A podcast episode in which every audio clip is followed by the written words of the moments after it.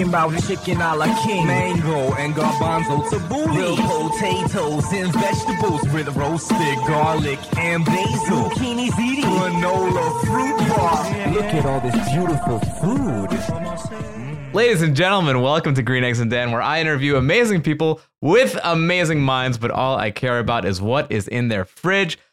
My friend today, my guest today is a friend. He's a friend guest. Uh, I fucking love this guy. Uh, he's the author of The Hidden Power of Fucking Up. He's the author of the Rumination series. His stand up special is called The Rest is History. He's the co host of the Man of the Year podcast, just came out.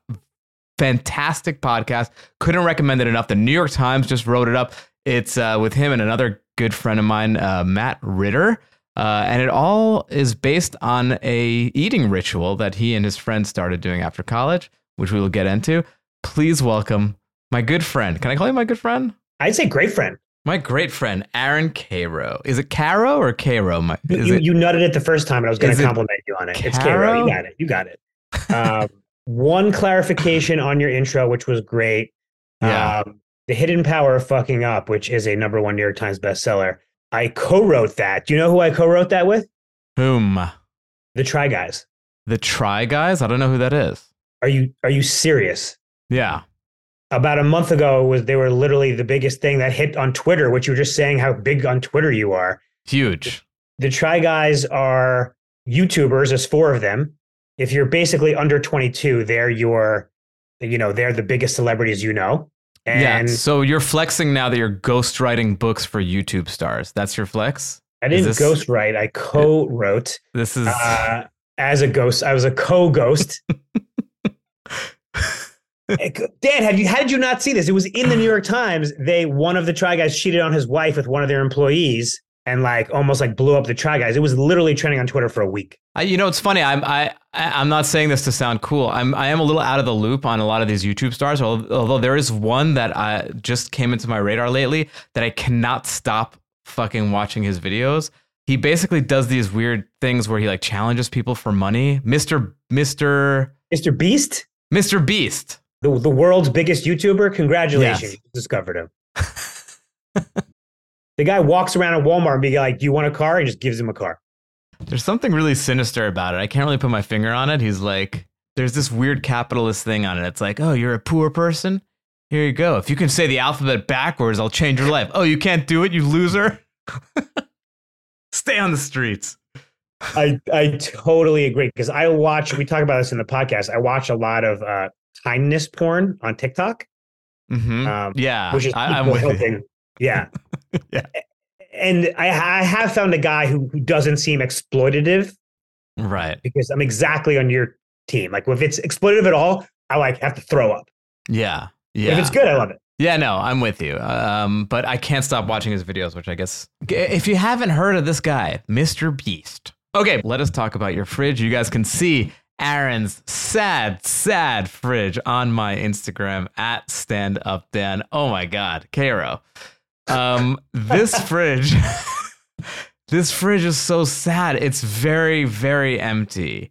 Um, I hope this isn't a metaphor it uh, for your life, because if it is, people please send because now i get why you're watching kindness porn you're just lonely at home with an empty fridge but you're you're you're like but you're like a healthy guy but there's nothing in this fucking fridge like you're like one of those crossfit dudes but you're also like i don't know you're like a I don't know if you're like an anorexic crossfit guy if that's even a thing but you just have like you have nothing in the fridge but a brita filter and some water in the crisper, some Trader Joe's water in the crisper, and like four apples.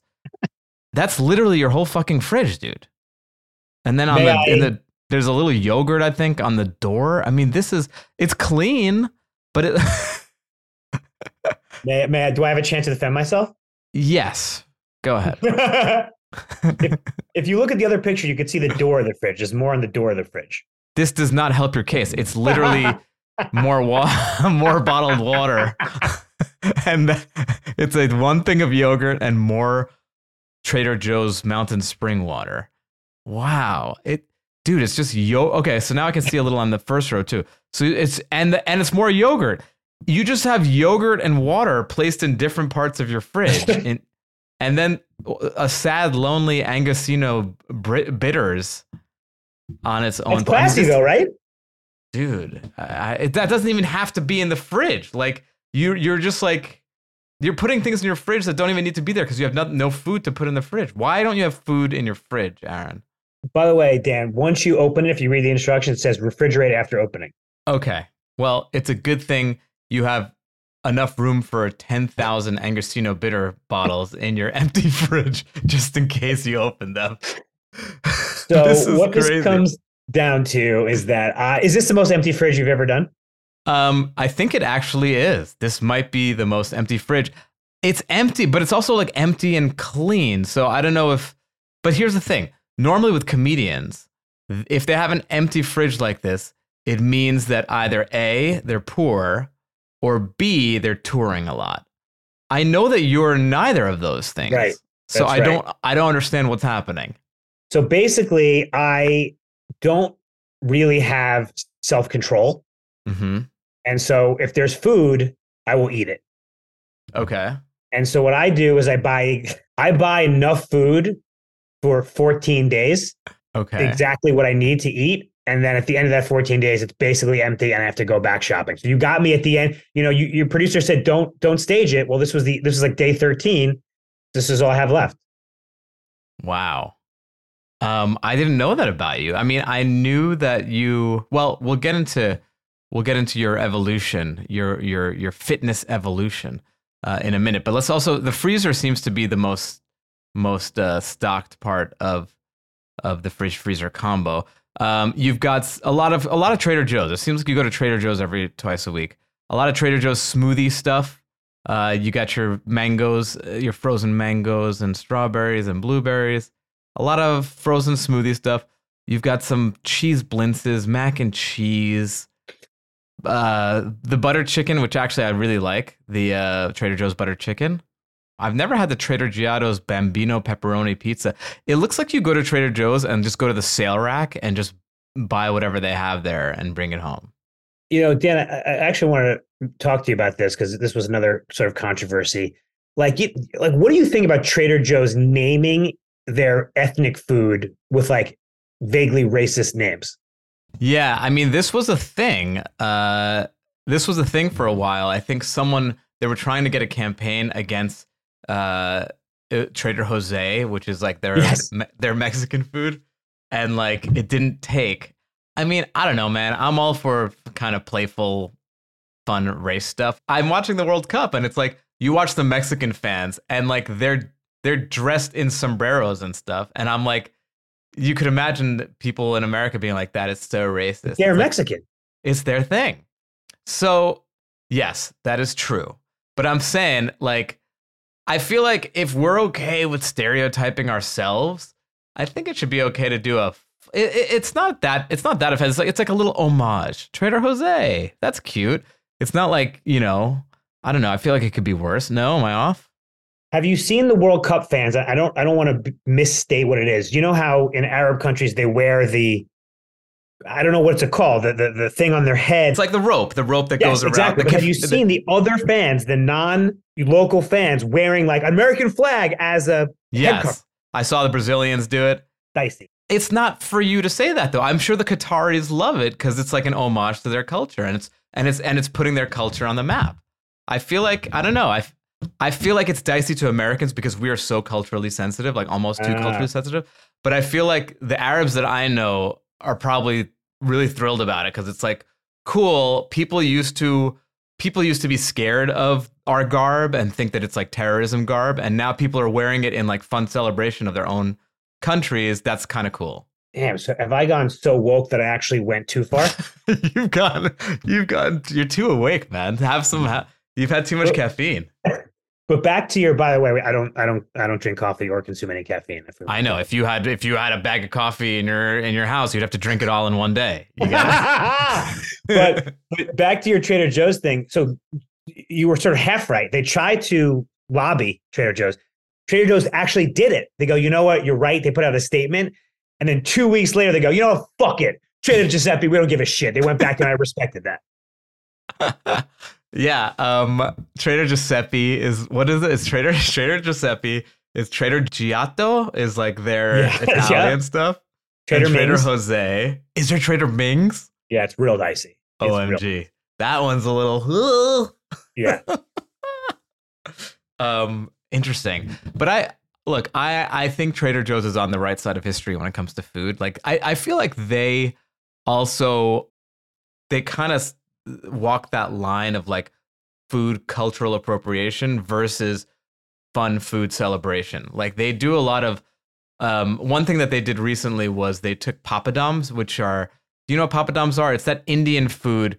It's like an Indian cracker kind of. And Oh, if you go to an Indian place, like a, it's usually a long kind of flat cracker, and they turn them into little cups that you can like use for like salsa. Hmm. And it's like, huh, okay. I could see how someone could get maybe a little offended by that, but it's del- it was so cool and so delicious. And when else am I having papadum with salsa? It was kind of a fun little fusion.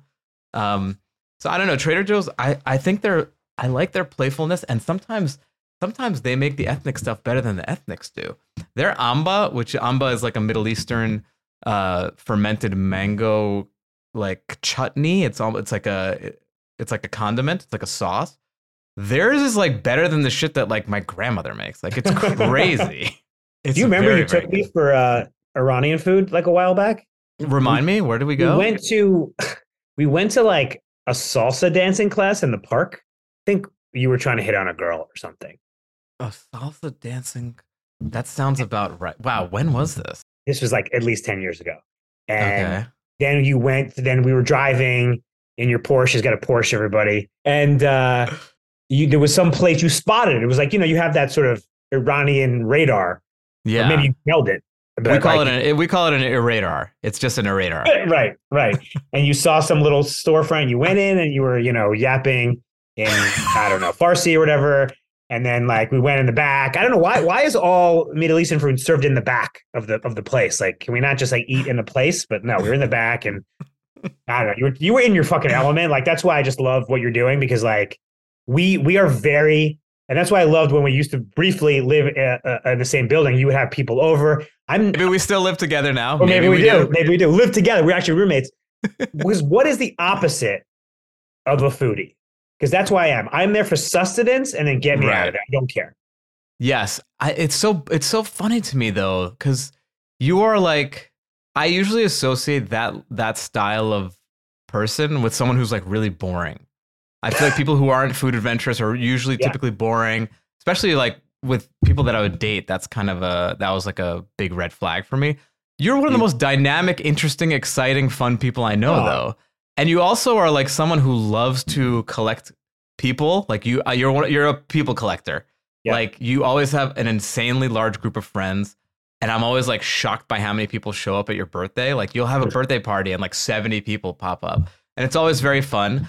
But yeah, it seems like you'd always come to my food stuff though. Like in the building, I would have like um you know a clam bake or fun stuff. Fun. I'll food stuff. partake if invited. I just like I'm not seeking it out myself. You're not seeking it out yourself. Well, which is kind of interesting. I mean, this is not really a weight loss podcast, and I kind of hate talking about dieting, but I I always like think that your transformation was kind of incredible. Uh, I don't mean to sound offensive, but you used to be like a like a pretty pudgy dude, and then Soft. like I was never super pudgy, but I was soft.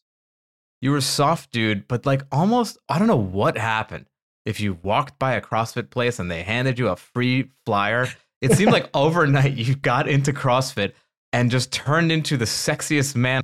And then we did like Tough Mudder together, and like oh yeah, I was yeah. just like shocked at your tra- you had a shocking transformation because it was so quick, and also you've kind of kept it up for like fucking ten years. Just, just I just had my 10 year anniversary.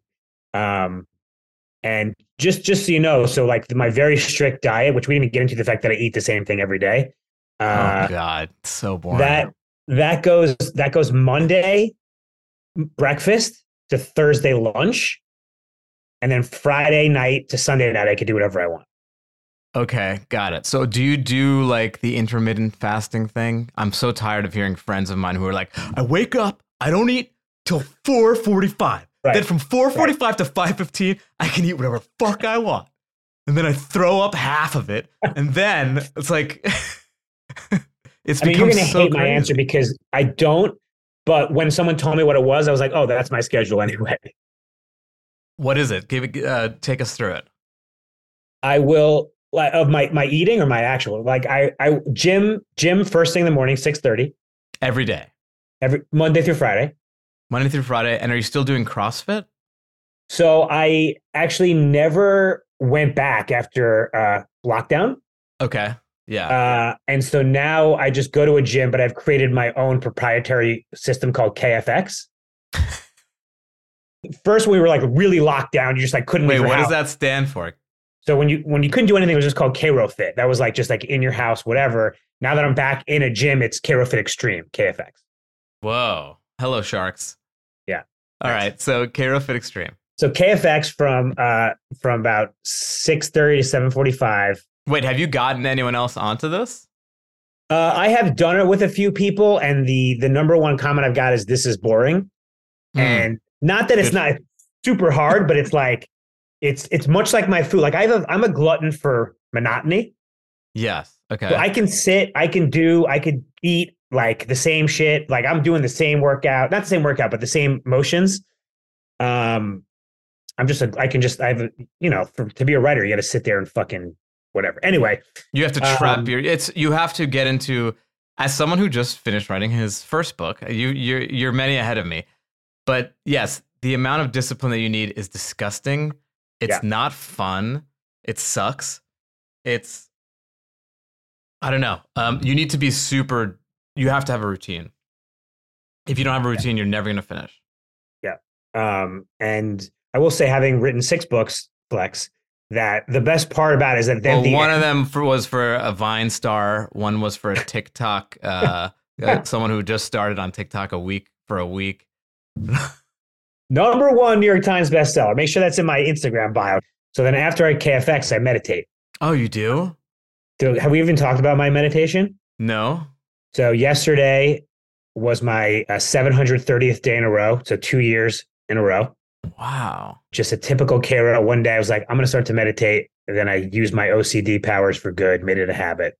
Now I meditate every day. How many minutes? About 12 minutes. 12 minutes. And is it with an app? Yes. Yes. I've used literally every app. Um, Yeah. Now I use Insight Timer, which is like the biggest app. Oh, okay. Yeah, you, look, man, I tried so hard to get myself into it. I did I did Headspace, I did Yep. Sam Harris's app. Yeah. Calm, all I- that shit. Yeah, I tried it all and I was just like it never felt fun to me. It never felt good to me. I never felt better. And in fact, the moment I started to feel great was when I said, "You know what? I'm done. I'm not going to meditate anymore."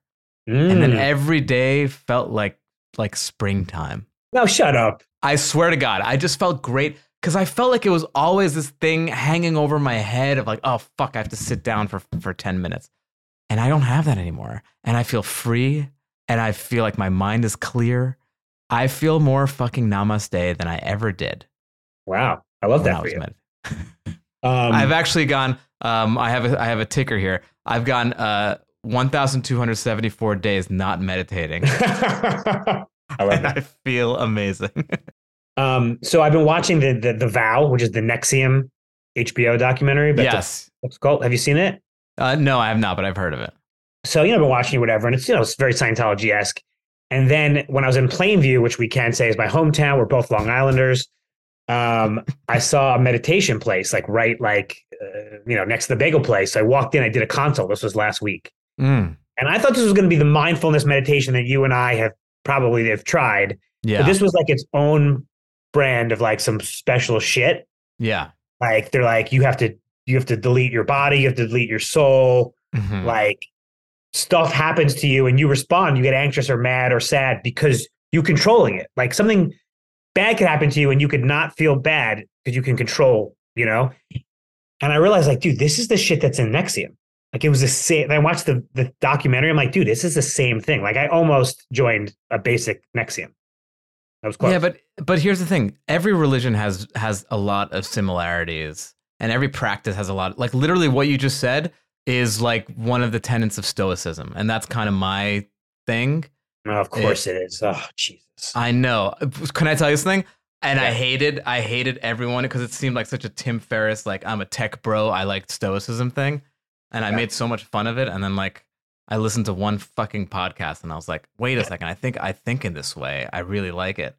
Um, but that's the thing of stoicism. It's like you control what uh, your emotions. You can't control the Can you outside. please give me like the blurb? Because I've Googled it, I've looked it up, and I don't understand it. stoicism. Yeah. basically stoicism is a practice that uh, sort of believes that again you have no control over outside look sort of what you were saying like you have no control over the outside um, all you have control over is your reaction to it or your emotions and it's to strive to keep negative emotions out and positive emotions in and almost create shame in a way around feelings of anger or feelings of jealousy and to try to reframe things in a way. So it's a lot of like playing mental mind games to try to give yourself a more calm and more um, fruitful life. So Um, if uh, you're in a relationship and the girl dumps you, do you not feel sad? you do feel sad, and that's okay, but you're supposed to basically what they're a big part of what they say is like you there's a amount of grief that is normal basically and then Mhm. if you don't keep it in check it's just going to like expand logarithmically and it's going to affect you in in ways that it doesn't need to so it like the point is to kind of try to keep a little bit of a lid on it because if you just let your emotions go willy-nilly then it will it'll take you into a dark place. And it's funny because like i feel like um it's kind of against everything that we hear which is like you need to let it all out as much as you can and talk it's your trauma and it's almost having ownership over your your your pain rather than saying like okay my goal is to get over this.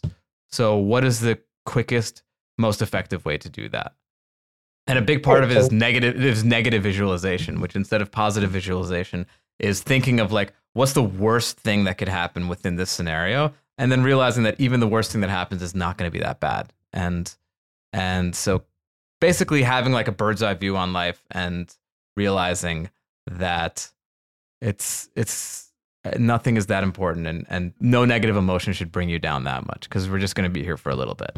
That's my take on Great. Well, let's get a bunch of isolated incels to uh, bottle their emotions and see what happens.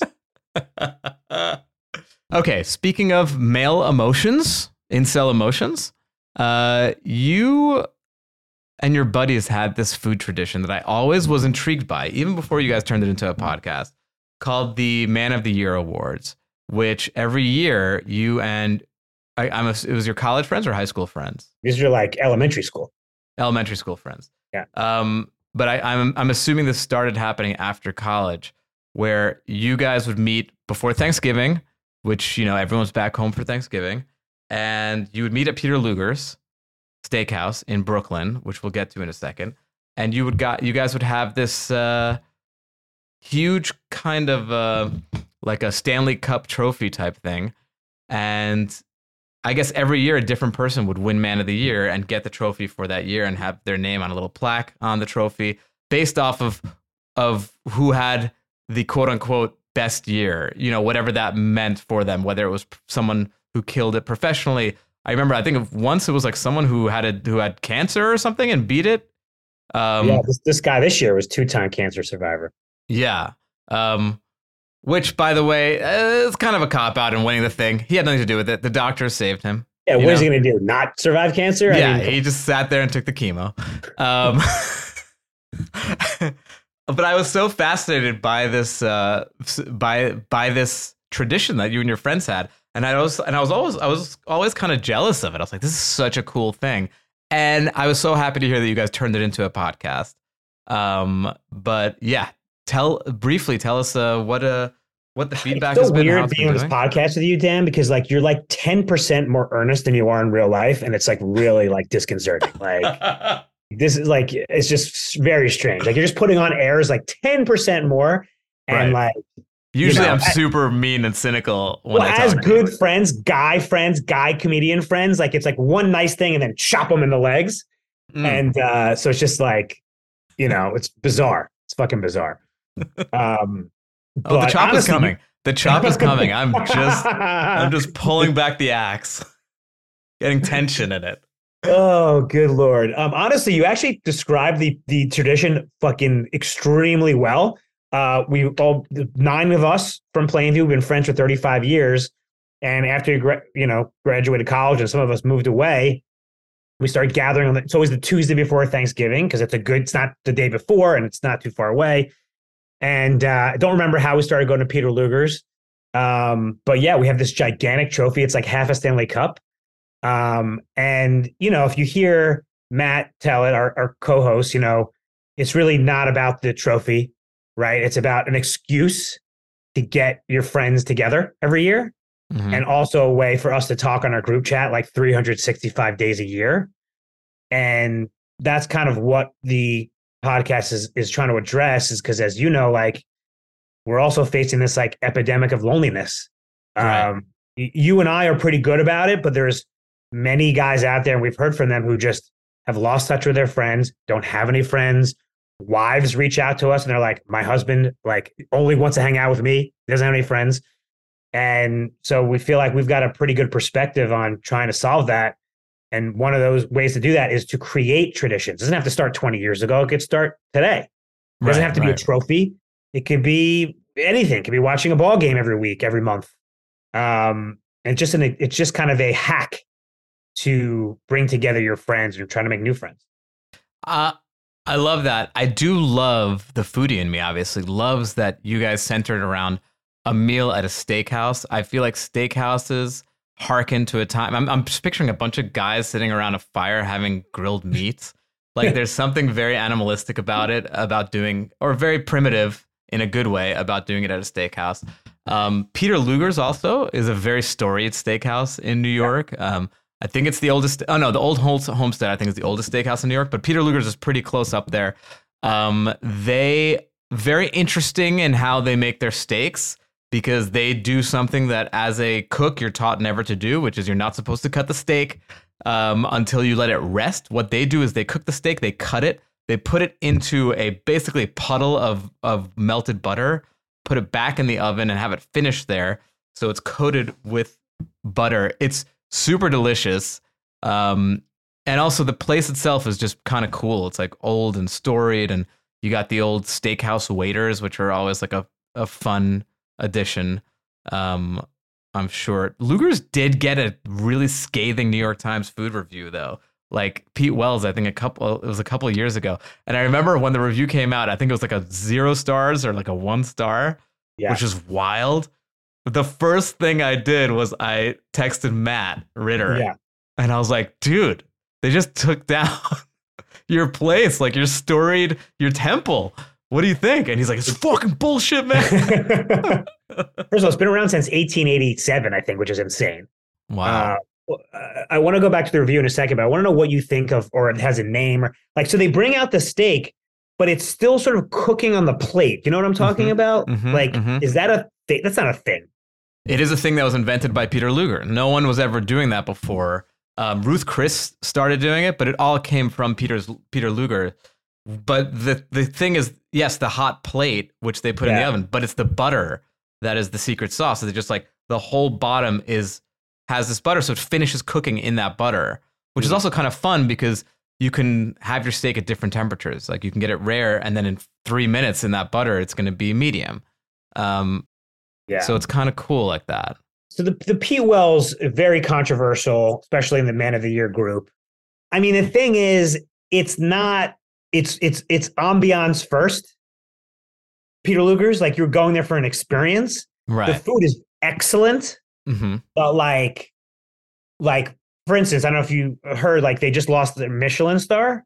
Okay. And we were all just like they had a Michelin star. Like I, I had no idea they had a Michelin. Right. So like it's not. It's extremely good. It's pretty expensive. You know, old school martinis, but like we're there for the company. Right also, I, I I know you hate this about me. Like I'm not like my palate is not that refined. So like honestly, I fucking love Ruth's Chris. Like yeah, a steak well, this, a steak that doesn't mean anything to me. Here's the thing though, and you said something that I agree with, which is it's not it's less about the food it's more about the ambiance right I think that's the case with every single steakhouse. I don't think there's any steakhouse that had. Here's Right. the thing: all steakhouses have the same fucking steak. It's USDA prime meat that is dry aged for like 45 days. It's gonna taste the same if you cook it at home. It's gonna taste the same if you go. Anytime someone's like, "This place is so much better than that place," the only thing that makes a difference is the sides, um, and the ambiance, and that's it. And typically, th- uh, every good steakhouse is gonna have great sides.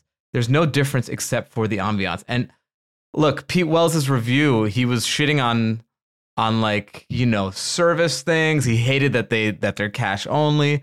Like, look, man, it's of like it. it's part of it. Part of it is you if is you have these curmudgeony waiters Yeah. who, you know, who have been doing it since the Korean War. And it's like, I don't know, I feel like um anytime you rank a steakhouse, anytime you you read a reviewer's ranking of a steakhouse, I think it's kind of garbage because they are so subjective to the experience. It's all about the experience because the food is probably going to be the same at every fucking good steakhouse.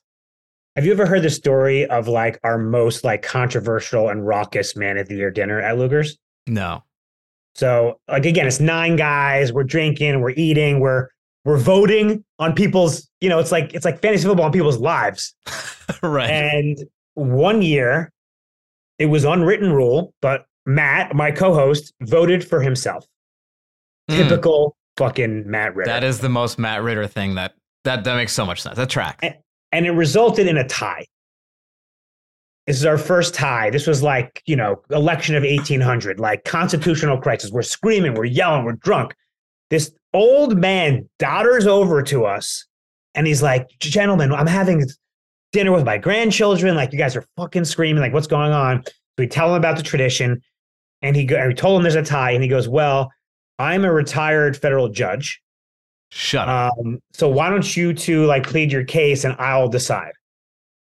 And so because we have a no self promotion policy, those two people who tied uh, elected two advocates, two lawyers basically to give like an opening statement to this judge, and then he chose the winner that year. and I imagine you guys are mostly Jewish, so you probably had two actual lawyers in the group. we have we do have no we have a lawyer and like and and, and a doctor of course yeah Right. Uh, Yeah. That is that's amazing. What what happened for Matt Ritter that year that he was like, I I, I am better than all of you. I must vote for myself. uh, you know he probably i think remember that one time he had an unscripted show on msnbc and like great dude like honestly like. And then the guy with cancer is like, but but I beat cancer. And he's Well, like, here- it's on MSNBC between I'm- 2:30 a.m. and 4. hey, it was on like you know, it was on Sunday, Sunday after a lockup live. Um, well, I'm curious if you have this with, with your friends. So we have two factions of the group. One is the two are the flashy guys. That's me and Matt. Who like if you're a screenwriter, you're a comedian like us. Like new shit happens every day, every week. Right, Interesting right. shit. The other guys we call them the hard hat faction because they just put on their hard hat and they go to work as an accountant every day, make great money, move to fucking Roslyn, do whatever. Right. And like our voting is biased towards the flashy guys because like this nothing's happened in this guy's life in 10 years. right. So now we kind of try to reset the bias to like to the hard hat guys. Like this guy, I mean, this guy didn't beat cancer this year, but he beat it like a bunch of years ago. We never gave it to him because I got a Comedy Central special. Who gives a shit? Yeah, that makes sense. Although I wonder if it pushes the hard hat guys to be more interesting throughout the year so that they have something like, yo, I picked up a I picked up a train I picked up a train hobby. I got these model trains now. what they will do occasionally is is is do a life event that was going to happen anyway and push it. So we operate on the fiscal Luger's year. So it's from the Tuesday of Thanksgiving to the next Tuesday of Thanksgiving is when like it, your your ac- your accolades count. So one Right. guy proposed like a week before the dinner. Like he was going to do it anyway, but he kind of rushed it a little bit. Uh, and then he ended up getting divorced. So that's why you never fucking try to game the system. Did he get did he plan the divorce to right after another year so that it wouldn't be factored into his Honestly, he popped out a baby suspiciously close to dinner. I'm like, I'm like, her ovulation app and the Peter Luger's app. I don't know. That's why they got divorced. She was like, honey, everything we do has to be based on that Right. stupid dinner. right and that's and that that's that's like because me and matt we're gonna either pitch a movie or or or a half hour based on man of the year and that's the kind of stuff that's gonna be about Um. Okay, so your Luger's dinner. I imagine, uh, leading up to the Luger's dinner, you're doing like 17 hours of cardio just to earn it. Are you one of those guys like I have to earn that meal? Uh, not really, because I have like the beauty of, of of what you'd said about me getting into shape ten years ago is now I'm I'm I'm just living it. So if I have to cheat or do something, I just do it. What do you do when you bring like a date back? Um, and and they're like, oh, can you can you maybe put a cheese board together for me? And you're like, I that I can't do, but can I interest you in some non-fat yogurt and bottled water? I definitely have had a date recently look in my fridge and be like, did I just go home with serial killer? yeah, there's a lot of room in this fridge for a human body to be stuffed into. I mean, a date would never, I'm not the kind of guy a date. If a date wanted me to do a cheese board, because I recently did one, I planned and went and did it and got it. And did it. yes. Oh, But that's like I, nice. you, you're a, you're a spontaneous board guy. yeah, I love I'm- a I'm a- spontaneous board. Board. You love a spontaneous board. I, I don't have any of that. I've got the No. toothpicks. So, what is going to happen if, let's say, you meet someone and she's like, "Yeah, I want a normal fucking fridge that's stocked with food." Are you just going to lose your mind, or are you just never going to be able to meet someone? How does how are you going to cohabitate with someone? It seems like you're you're putting yourself in a in a corner here. You're painting yourself in a corner. I think that I would have to, I would have to uh, compromise on that. You'd have to compromise She would, she could stock the fridge with she, what she wants, and as long as it's as long as it's yogurt and water. She can have as much as she wants. Quirky, weird, and sometimes sorta, kinda, but not really racist. Trader Joe's is named after its founder, Joe Coulombe, who noted two trends in the US that informed the merchandising of his eclectic new supermarket. One, the number of college educated people was rising steadily due in part to the GI Bill. And two, with new jumbo jets due to premiere in 1970, international travel would be accelerating as well. A better educated, more well traveled public were acquiring tastes they had trouble satisfying in American supermarkets at the time. And his idea worked. In February 2008, Business Week reported that the company had the highest sales per square foot of any grocer in the United States. In 2016, Fortune magazine estimated sales to be more than double the sales generated by Whole Foods. That's a lot of everything but the bagel seasoning. If you don't know what I'm talking about, get your ass to a Trader Joe's and get some of it. It's so good.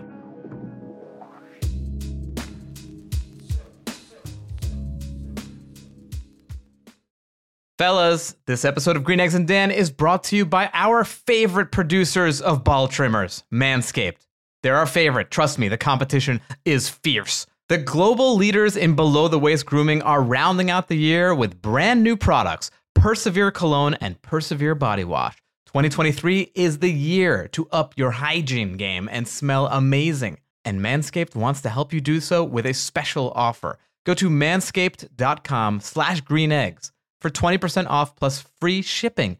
Take the leap into a new year and join the 7 million men who already trust Manscaped. I think confidence is going to be king in 2023. You know what else I'm confident about? Smelling like a million bucks.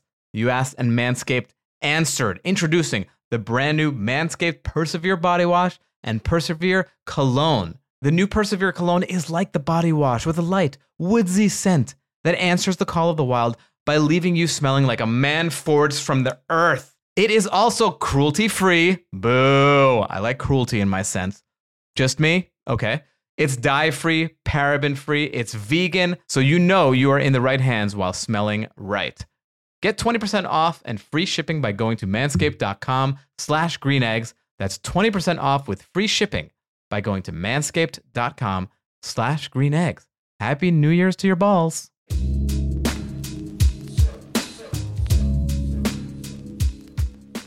All right, I'm going to get to the questions that I ask every guest during the podcast, starting with what is your earliest food memory? my earliest food memory is probably Yankee Stadium. Okay. Uh, big Yankee fans. My dad would always take me when I was a little kid. And like there was one t- time we still talk about it where I literally ate everything they had. I had Mhm. a hot dog, I had an ice cream thing, everything they come by with the vendor. I, I ate. My dad was like, "How is he putting this stuff away?" We st- we still talk about it. Probably thirty five years later. Love it. I mean, that tracks. That's literally you're you're on you're like a garbage disposal. Like if it, if the food's around, you have to have it. It's exactly right. That's why the fridge. Interesting. Okay. Um, so uh, next is what's your death row meal? So why are you on death row? Let's say, let's say you are dating a girl and you, and she she you know she stays the night. You come back uh, home from the gym and she wants to do something nice. She filled your fridge up with food and you open it and this fucking puts you into a conniption. You're like, I have my routines. And then and then you you just take her head and just like bash it into the fridge. And then she's lying there dead as you devour all the food in the fridge. Now you're on death row. What is your death row meal? Oh, I hate the way that that was like somewhat feasible. I honestly think it may be like sushi Yeah, really? because like when I go for sushi, I eat I eat I eat extravagantly. It's funny you say that because the last meal that you and I had was sushi. Oh yeah, yeah, We yeah. went to, to Sushi Fumi. and those uh, those two girls recognize you from Cobra Kai. Mhm. Um, they followed us both on Instagram. You follow back, but I didn't because I like to keep a good ratio, and then they unfollowed me. oh, wow. Do they still follow me? I don't know. I've now, I mean, it's been a, long enough that I've stopped caring that much about this, but I did know at the time. I love I love that you knew that and I had no idea that that's what was going on. Yeah. It makes me very happy. I don't know. Um, how is this podcast going to make me look? It's funny though, sushi to me, so the number one most requested death row meal on the podcast is steak. It's like a steakhouse steak. And sushi is probably the least um, requested. I wonder if sushi doesn't have like that kind of comfort food thing about it, or or does it too? Because for me, it's it doesn't smack of comfort food. Like what I think of comfort food, I think of like I don't know if I'm homesick. What do I want? Although I guess Why does it have to be comfort food? I don't want a steak. I don't know because you're about to. I feel like everyone kind of wants some something comforting as their last meal. No. I also think like I think you shit yourself when you get electrocuted, and that shit would just be really awful from sushi. So I want to just be like one last fuck you. Yeah. Okay. That makes a little more sense. What is the best high end meal you've ever had? you know, again, to me, it's more about the company. And so, actually, every year, just happened last week, the day after Thanksgiving is my parents' anniversary. So, my parents, me and my sister, we go to this restaurant called Prime in Huntington on Long Island, which is very nice, very expensive steakhouse. And it was honestly, it was the same week as Luger's. And I was like, this is better than Luger's. But it was also like my parents, my sister, like it was, it was to me, that's that's the comfort food right there. Yeah. That's what I like. Yeah. Highly You're like, for someone who's going to die alone, like you are so into your family and family stuff. It's kind of sad. It's tragic. anyway, what's the best low end? no, I, it's funny because I actually not to flex on on on that, but I went to Prime with uh, Ralph Macchio. We had uh, dinner there together. Oh, that's a that's. I'm not even gonna dig you for that because that's a because he's a Long Island guy, right? Yeah, yeah. He's the one who recommended. it. He's like, let's go to Huntington. it's like, all right, yeah, that's good. a great that's a great story. I I Yeah. give you I give you reluctant props for that. it's a crazy story. I've said it before on the podcast, so I won't. But next time we hang out, I'll tell you all about it. Great, Um, Great, what great is the what is the best low end meal that you've ever had? I'm gonna stick with my my my theme here. Is that I- I used to go to White Castle with my dad on Long Island all the time, Mm, and like White Cat, I, I White Castle is like the dregs of fast food, but it's so fucking good. I've never really given White Castle a chance. The only the only other person I think I think Jon Hurwitz when he was on this, he said White Castle also, which I mean he's Yeah. just trying to promote his movie.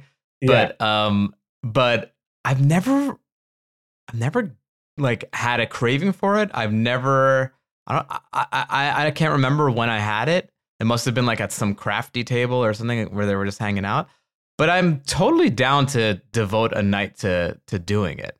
the problem is that's like the end of the night. Like you can't go out after that. Yeah, which is fine. Um, what is your favorite uh, drunk food? You and I, you and I have imbibed uh, many times together. Oof. I feel like I'm a fucking Domino's connoisseur. Really? Tell me. I, I love Domino's. Like you know, like six, seven, eight years ago, they just completely like redid their whole their whole menu. They got a new CEO, and like Oh no, I did not know that because I'm not in college anymore. But good thing that you really you're tracking with the. You're like you know they had that corporate shakeup. Listen, No. I have fucking I have a lot of Domino. God, I'm so hungry right now. Does everyone say that? I'm so hungry. Um, it uh, it's just like it's listen. It's not good. It's not good pizza, but it's the best it's the best like fast food pizza you can get. The app is Mm. great. Like it comes fast. I know exactly what like you get a coupon for uh five ninety nine. You get two medium pizzas or one medium pizza and a, and a and a cheesy bread. It's just it's so cheap. It's great. I love your love for Domino's. Even goes so far as as their their app. Oh yeah, you get pizza points. Is their app the one that like shows you where the person is? Like Yeah, like then it's like the bike is like you know the you see the pedals going and yeah. it's very. Do they still do the if it's not here in in thirty minutes you, you get it for free? They changed that about twenty five years ago because people were dying. What do you mean? Like drivers are just speeding to get the pizza there? Yeah. That's amazing. Um, oh, what a eulogy! My dad died doing what he did best, just getting pizza to people. Well, we talked before about like not exploiting people and like just like imagine that's like your your job. Like if I don't get this to some asshole's door, like I don't get my bonus. Also, I think the delivery. I wonder, do they have their own delivery people anymore, or are they all on Postmates now? No, Are- no, have they, they out- use their own. They use their own. I'm not sure you can order Domino's on Postmates. Interesting that they wouldn't switch that the delivery business model. As That's someone who's great about it. as someone who studies their business model, what is that? Is it just that they want to have their hands in every part of the pizza, from the pizza to getting to your mouth? They want to be hands on. It's called vertical integration, Dan. That Wharton fucking education finally Right, coming in handy. All right, we got we added that in the 57th minute. Thank you. yes, flex. Um, are, were you a fan of Philly food at all when you were when you were uh, at Wharton with Donald I'm Trump? so you went to the same school as Donald Trump. Were you? Um, what what were your favorite Philly foods? So I was one year uh, ahead, uh, one year behind uh, Donald Trump Jr. and three years ahead of Elon Musk. Really, really. Uh, I'm going to admit something on this podcast now. Oh, boy. so On a very special Green Eggs and Dan. Philly is known for its cheesesteaks. Yes. Pat's, Geno's, amazing. Go down. Mm. Whiz with is a special ordering system. You know all about it. Whiz And with we- means you want it with cheese whiz and grilled onions. Exactly. Right. Um, and I, we, it was great. I've only now because when Dr. Oz, you know, was running for Senate and he was like trying to be, you know, like claim that he's like this big Pennsylvania guy, even though he lives in New Jersey. yeah. And he went to like Pat's or Geno's and was like, oh, just eating this cheesesteak, you know, like a regular. And every Philly person was like, that's garbage cheesesteak. That's like what tourists eat. Like we go to these five other places. Right. Right. And I was like, oh, I was eating at the tourist place and I had no idea. I mean, look, I think that they're not bad. They're also pa- cheesesteaks are in the same category as a White Castle burger. By the time you're having it, you're so fucking hammered, you could be chewing on a shoe. It's going to taste great. Um, and Yeah. all cheesesteaks are pretty good, I think. Yes, there are some. Although I went the other way last time I was in Philly uh, visiting my buddy Matt Katz, who lives there. Um, he we we got like the we always usually we usually get from it's called Jim's and oh, Jim's. Oh, I love Jim's. Jim's is my was our favorites, but I but this last time I was like, why don't we try to do like the hipster artisanal cheesesteak, whatever that is, and we got that, and it was fucking awful. Really? So you want the sweet spot. You don't want to get the most touristy garbage one. You also don't want to get the most artisanal one, which is why I keep going back to Jim's. I think Jim's is is my fave. Um, but the best Dr. Oz thing when he was running was when he wanted to show how prices were expensive in supermarkets, and that he was one of the people. And he's like, "Here I am trying to put together a crudité platter, like one does, like one does in Allentown. We are putting together a crudité platter at the at the stop at, at the stop and shop in in Allentown. And no, first of all, they have no jicama. Okay, strike one. And there's not even any. Te- where about the tequila? Like, what are you eating? right, is that? Um, I. So what, where were we talking? We were talking about drunk food, and you said, "Okay, yes, Domino's." Okay, very good, got it. Hangover cure. Do you have a hangover cure? Do you do hangover cures? Because those are usually calorie high in caloric intake, and also hangover cures are never anything that you have in your fridge. But it's the weekend, so I have a whole separate world happening there of ordering in. Um, I, I'm just going to answer this question with a question, which is that why can't you get a bacon, egg, and cheese anywhere but like a New York bodega? So funny you say that. I was I don't remember who I was talking to recently about that, but it is true. There the bacon, egg, and cheese in a New York bodega is so satisfying when you are hungover. I might join you on that. I might join you and say that's probably my favorite as well. Um, but Why no can't it be made here? I don't know. I mean, the role I wonder if it's the role that is something. Although it's funny, there was a there was a story um, in the New York Times sometime in the past decade about the egg and cheese and why, like, someone was trying to recreate it at home and she couldn't make it, and she was like, I don't know why it's not coming out the same. And she realized that it was because after they make the egg and cheese, they put it in that kind of parchment paper aluminum foil thing then they close it up before they give it to you. Oh, and inside that it steams and that steam gives it that kind of that texture that mouthfeel that is unlike yeah. anything else. It's almost like the um, Luger's version of it keeps cooking. absolutely. Yes it starts to steam almost like a like a dim sum like a bao bun. And it gets that nice kind of like i don't know almost gumminess which is so nice. But again nothing that can't be done on the fucking west coast we have parchment paper here we have aluminum foil someone make this i think Yeah. Isn't Uncle Paulie's didn't aren't they doing it I don't know. That seems racist. I mean, there's Eggslut, which is just like uh, it's, I don't know what that is. Like, oh, we have a horseradish, and you're like, get the fuck out of here. I mean, it is pretty good.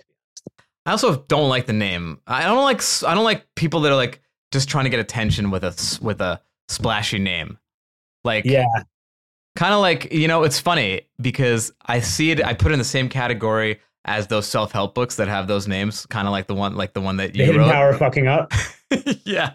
I feel like that was such a trend for a while. It's like 10 ways to tell your brain to stop fucking itself, you fucking loser. yeah, it's yeah, like, okay, yeah. I'm in. Yeah.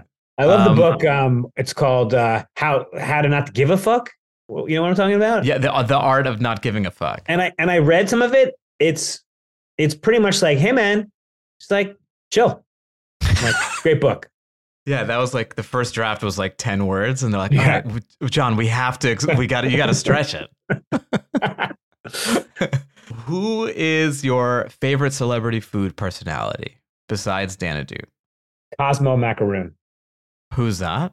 Have you ever heard of the podcast? My dad wrote a porno. I don't think so. It's one of the most popular podcasts of all time. It's a guy who was like our age. His dad was like in his 60s, and he came to him, British guy, was like, uh, my my dream has always been to write like erotic literature, and I wrote like a book of porn. Like, will you read it? And so this guy and his two friends read his dad's porn and comment on it. Mhm. They had an HBO special. They actually just announced they're finishing. They have half a billion downloads.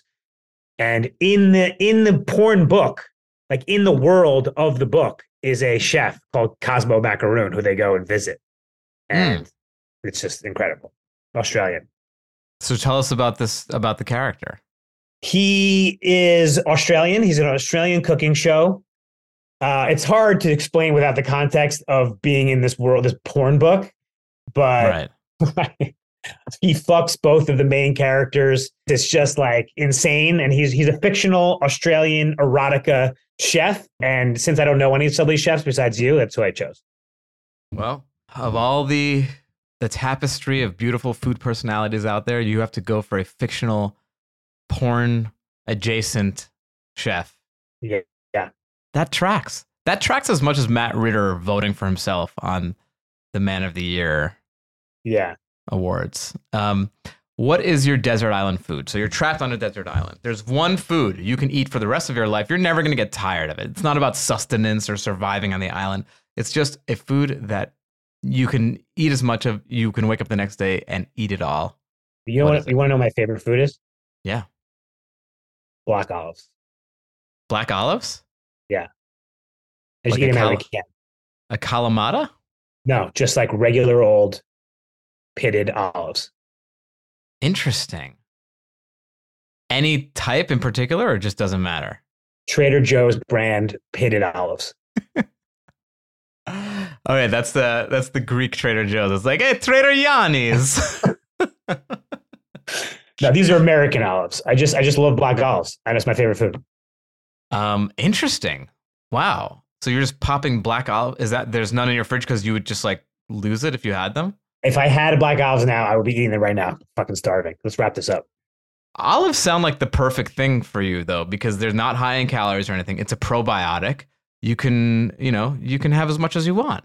The only problem is, I and I would have to look at it. It must have a ton of sodium because it's real salty. Yeah, I mean it's pickles. All pickles have a lot of salt. Yeah. Um, is there a food that you can't stand eating? You know, I don't. I'm not a big. I don't like chickpeas. Huh. Wow. Shots fired to my people. Oh shit! I forgot about that. That's like me saying I don't like American apple pie. No, it's like you saying you don't like matzo ball. So you're also Jewish, right? Um, Yeah. What? i- I'm sorry. Chickpeas becomes which one? Hummus or the other one? Uh, it becomes hummus. Baba ganoush is eggplant. Okay, got it. Yeah, I like hummus, and I eat hummus every day. I have a I have a pretzel and hummus snack pack for lunch Monday through Friday. Well, then you like chickpeas. I don't like raw chickpeas or unhummus chickpeas. Oh, you. you don't like unhummus chickpeas. Okay. Got it. Interesting. I love unhummus chickpeas. I think it's such an interesting thing to choose to hate. like if you you'll go to a restaurant and they'll be like, "This comes with chickpeas," you'll be like, "Put them on the side," or "I don't want them," and you won't even. You know, I'm one of those people who like doesn't like making a fuss, so I'll just eat it and like not enjoy it. Interesting. Have you ever had a, a fried chickpea, like a deep fried chickpea? I was just somewhere, maybe like a bar or something, and they had it as like a snack or something. Yeah. Give those a shot. They're delicious. Yeah, That might bring you back in. maybe. I, I didn't realize. I forgot that it was from your native land, but I just I don't like it. I'm sorry. I mean, not really from my. uh, We have chickpeas in Iran. It's more of a Levant thing. It's more the Arab world and the Persian world. But Yeah. um, I do. I'm fucking obsessed with chickpeas. That tracks. Final question, and this is my favorite question, and I feel like we're gonna have fun on this one because you are you're you're a fun curmudgeon. You have opinions about stuff, such such as I, which is why I think we get along so well. What are your restaurant pet peeves? Well, I have I have two. Great. Okay. One is, and and this is something that Matt and I uh, talked about in the podcast, because our podcast is about friendship. hmm When you go to a restaurant, and this actually relates to you, and you know the owner, you know the chef, you're friends with someone there, and you're like, oh wow, like we're gonna get hooked up, and then they just like bring you sorbet at the end, like free Oh. dessert. Here's a tray of cookies, like on the house. You're like, what the fuck? Do you do you do that at your restaurant? You know, it's funny you say that because I was just in New York and I the restaurant that I'm an investor in, the chef opened up a new place and I went to the new place and not knowing that he was even going to be there. But I did make the reservation on the special reservation line and he was there and I was like, "What's up, man? How are you?" He was like, "Hey, it's good to see you." And I told my girl I was like, "Yeah, we're going to get hooked up. It's going to be cool." And uh um then Here we, we go. didn't get hooked up at all. Nothing. We didn't get one free Wow. thing. We got charged normal price. and you have to give a um, bigger tip. Um, yeah, it was uh, it was a little bit weird. I, I'm hoping it was just an oversight. No, the chef No? controls the thing. But but if he would have brought out a bunch of local sherbets, would you have been like, why? Why do they do that? Yeah, that, I'd rather they didn't bring anything than if it was just a sorbet. right. I'd rather it was nothing. My second thing is actually more about the people where I don't, I really don't like when people are not, do not say please and thank you to the wait staff. I don't know. I, I just go out of my way. Mm-hmm, mm-hmm, mm-hmm. Like I'm, when the person fills my water, thank you. Yeah, Thank you on every, every table touch. I'm with you. I, I I'm the same way. I think uh, um, I'm gonna play devil's advocate. What if you have service that's way too attentive and they're just there every fucking second? And it's like if you stop to say thank you every second, you're just like not in the flow of your own meal. Then what? I mean, like since the pandemic, I have not had that high class problem of too attentive wait staff Right. just hanging around too much. So, uh, you know, I just I'm also like, tell me what you think about this. I'm I'm kind of an empath, and maybe many comedians are. Where like, if I pick up on someone not having a good time, like I fucking feel that. Mm, Like you know, just like when you're on stage and you see that one guy not laughing, you can't you can't Yeah. you know focus. So if I get a waiter or waitress and you could just tell like they've had a long day, hmm they don't want to be there, which you know it happens, I'm just like, my meal has been ruined. Mm. I'm like, I feel bad even ordering. Like, I'm sorry that I'm a part of what you're about to, you know, uh, it just, so I don't know. I just feel like I'm, thank you so much for your service. You know, on the flip side, though, and you as a performer, I feel like as performers, we sometimes have to go on stage when we don't feel like going on stage. And when we have a lot of bad shit going on in our lives, and we have to put on a face and we have to make the people laugh. I don't think that a server should, you shouldn't be able to sense that someone is going through something. Come on. They're not, this isn't fucking their fucking life calling. Hey, they're, they're backstage like, okay, you got this. You got this. Like, come on. They're just like, I'm trying to get fucking out of here. Put on your game face. I don't care if you're working at the Domino's. I don't care if you're the Domino's driver. but when they're good, when they're when those people are nice, I'm like, dude. You know, like I, I have a so much respect for that. Like I can't can barely get out of bed to, to follow my life's dream. Imagine being, you know, right. Domino's driver. Yeah, yeah. No, I'm with you. I feel Yeah, like I I- tip. I feel like I like to lately. I like to tip more uh, people who do things that are like. I feel like I'm tipping the Postmates driver more than I'm tipping a waiter these days. Because I'm Well, like, I'm sure you've talked about this in the podcast. The tipping has just gotten out of control. It- It's like when they flip the, the, the iPad around, I'm like, what? Yeah, I'm with you. Especially at a here's here's where I have an issue with tipping is when I have to wait in line to order something at a counter, Yes. and then they're and then they give me their three suggested tips when they flip the iPad 20, 22 and a half, or 25. I'm like, 35%, 40, and 48%. I'm like, wait a minute. I don't I don't believe in tipping 20% if I had to wait in the line and order it at a counter. I did your job. If it's if I'm sitting down and a server comes and takes my order, we're boom, you're getting you're getting the 20. But why should I be tipping 20% when I did the work? I, I came to you and told you what I wanted. It doesn't. I don't. And then I took the food and brought it to the table. Like I did all the work. and it's and it's pre-prepared food. It's fucking cozy. Not cozy. It's fucking you know whatever. Someplace. I don't know. Thank you very much, Aaron. Tell us, tell the people where they can find you. Yes, well, Man of the Year podcast, you can find it at manoftheyearpodcast.com. And I am at, at Aaron Karo, double A R O N K A R O, on all social networks. I'm verified just like Dan. And now you see Matt got verified too. I love that. Eh. Like we had one thing over him. Maybe he just pays the eight bucks a month to Elon Musk now. No, this is this is Instagram, Oh, really? where it's hard. He must have done something. I don't know. What would what would his angle be? How would he have gotten that? We know someone on Instagram. That was his angle. Oh, that'll do it. Yeah. Not that Matt doesn't deserve the check mark. He deserves it. He's more followers than me. Yeah, he does. Um, But his ratio is off because he's refollowing everyone he meets at Sushi Fumi. And I'm like, eh. not for you. Not for Not for you. You have to see that they're committed to you before That's you commit it exactly back to them. Uh, thank you so much, Kara. This has been fantastic. Dan, I miss you, buddy. I love you. I love you too.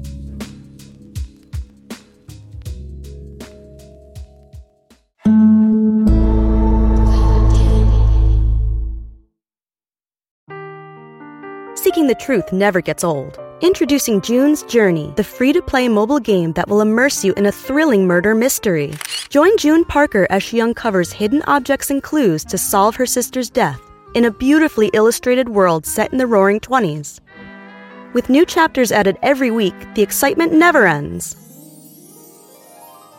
Download June's Journey now on your Android or iOS device or play on PC through Facebook Games.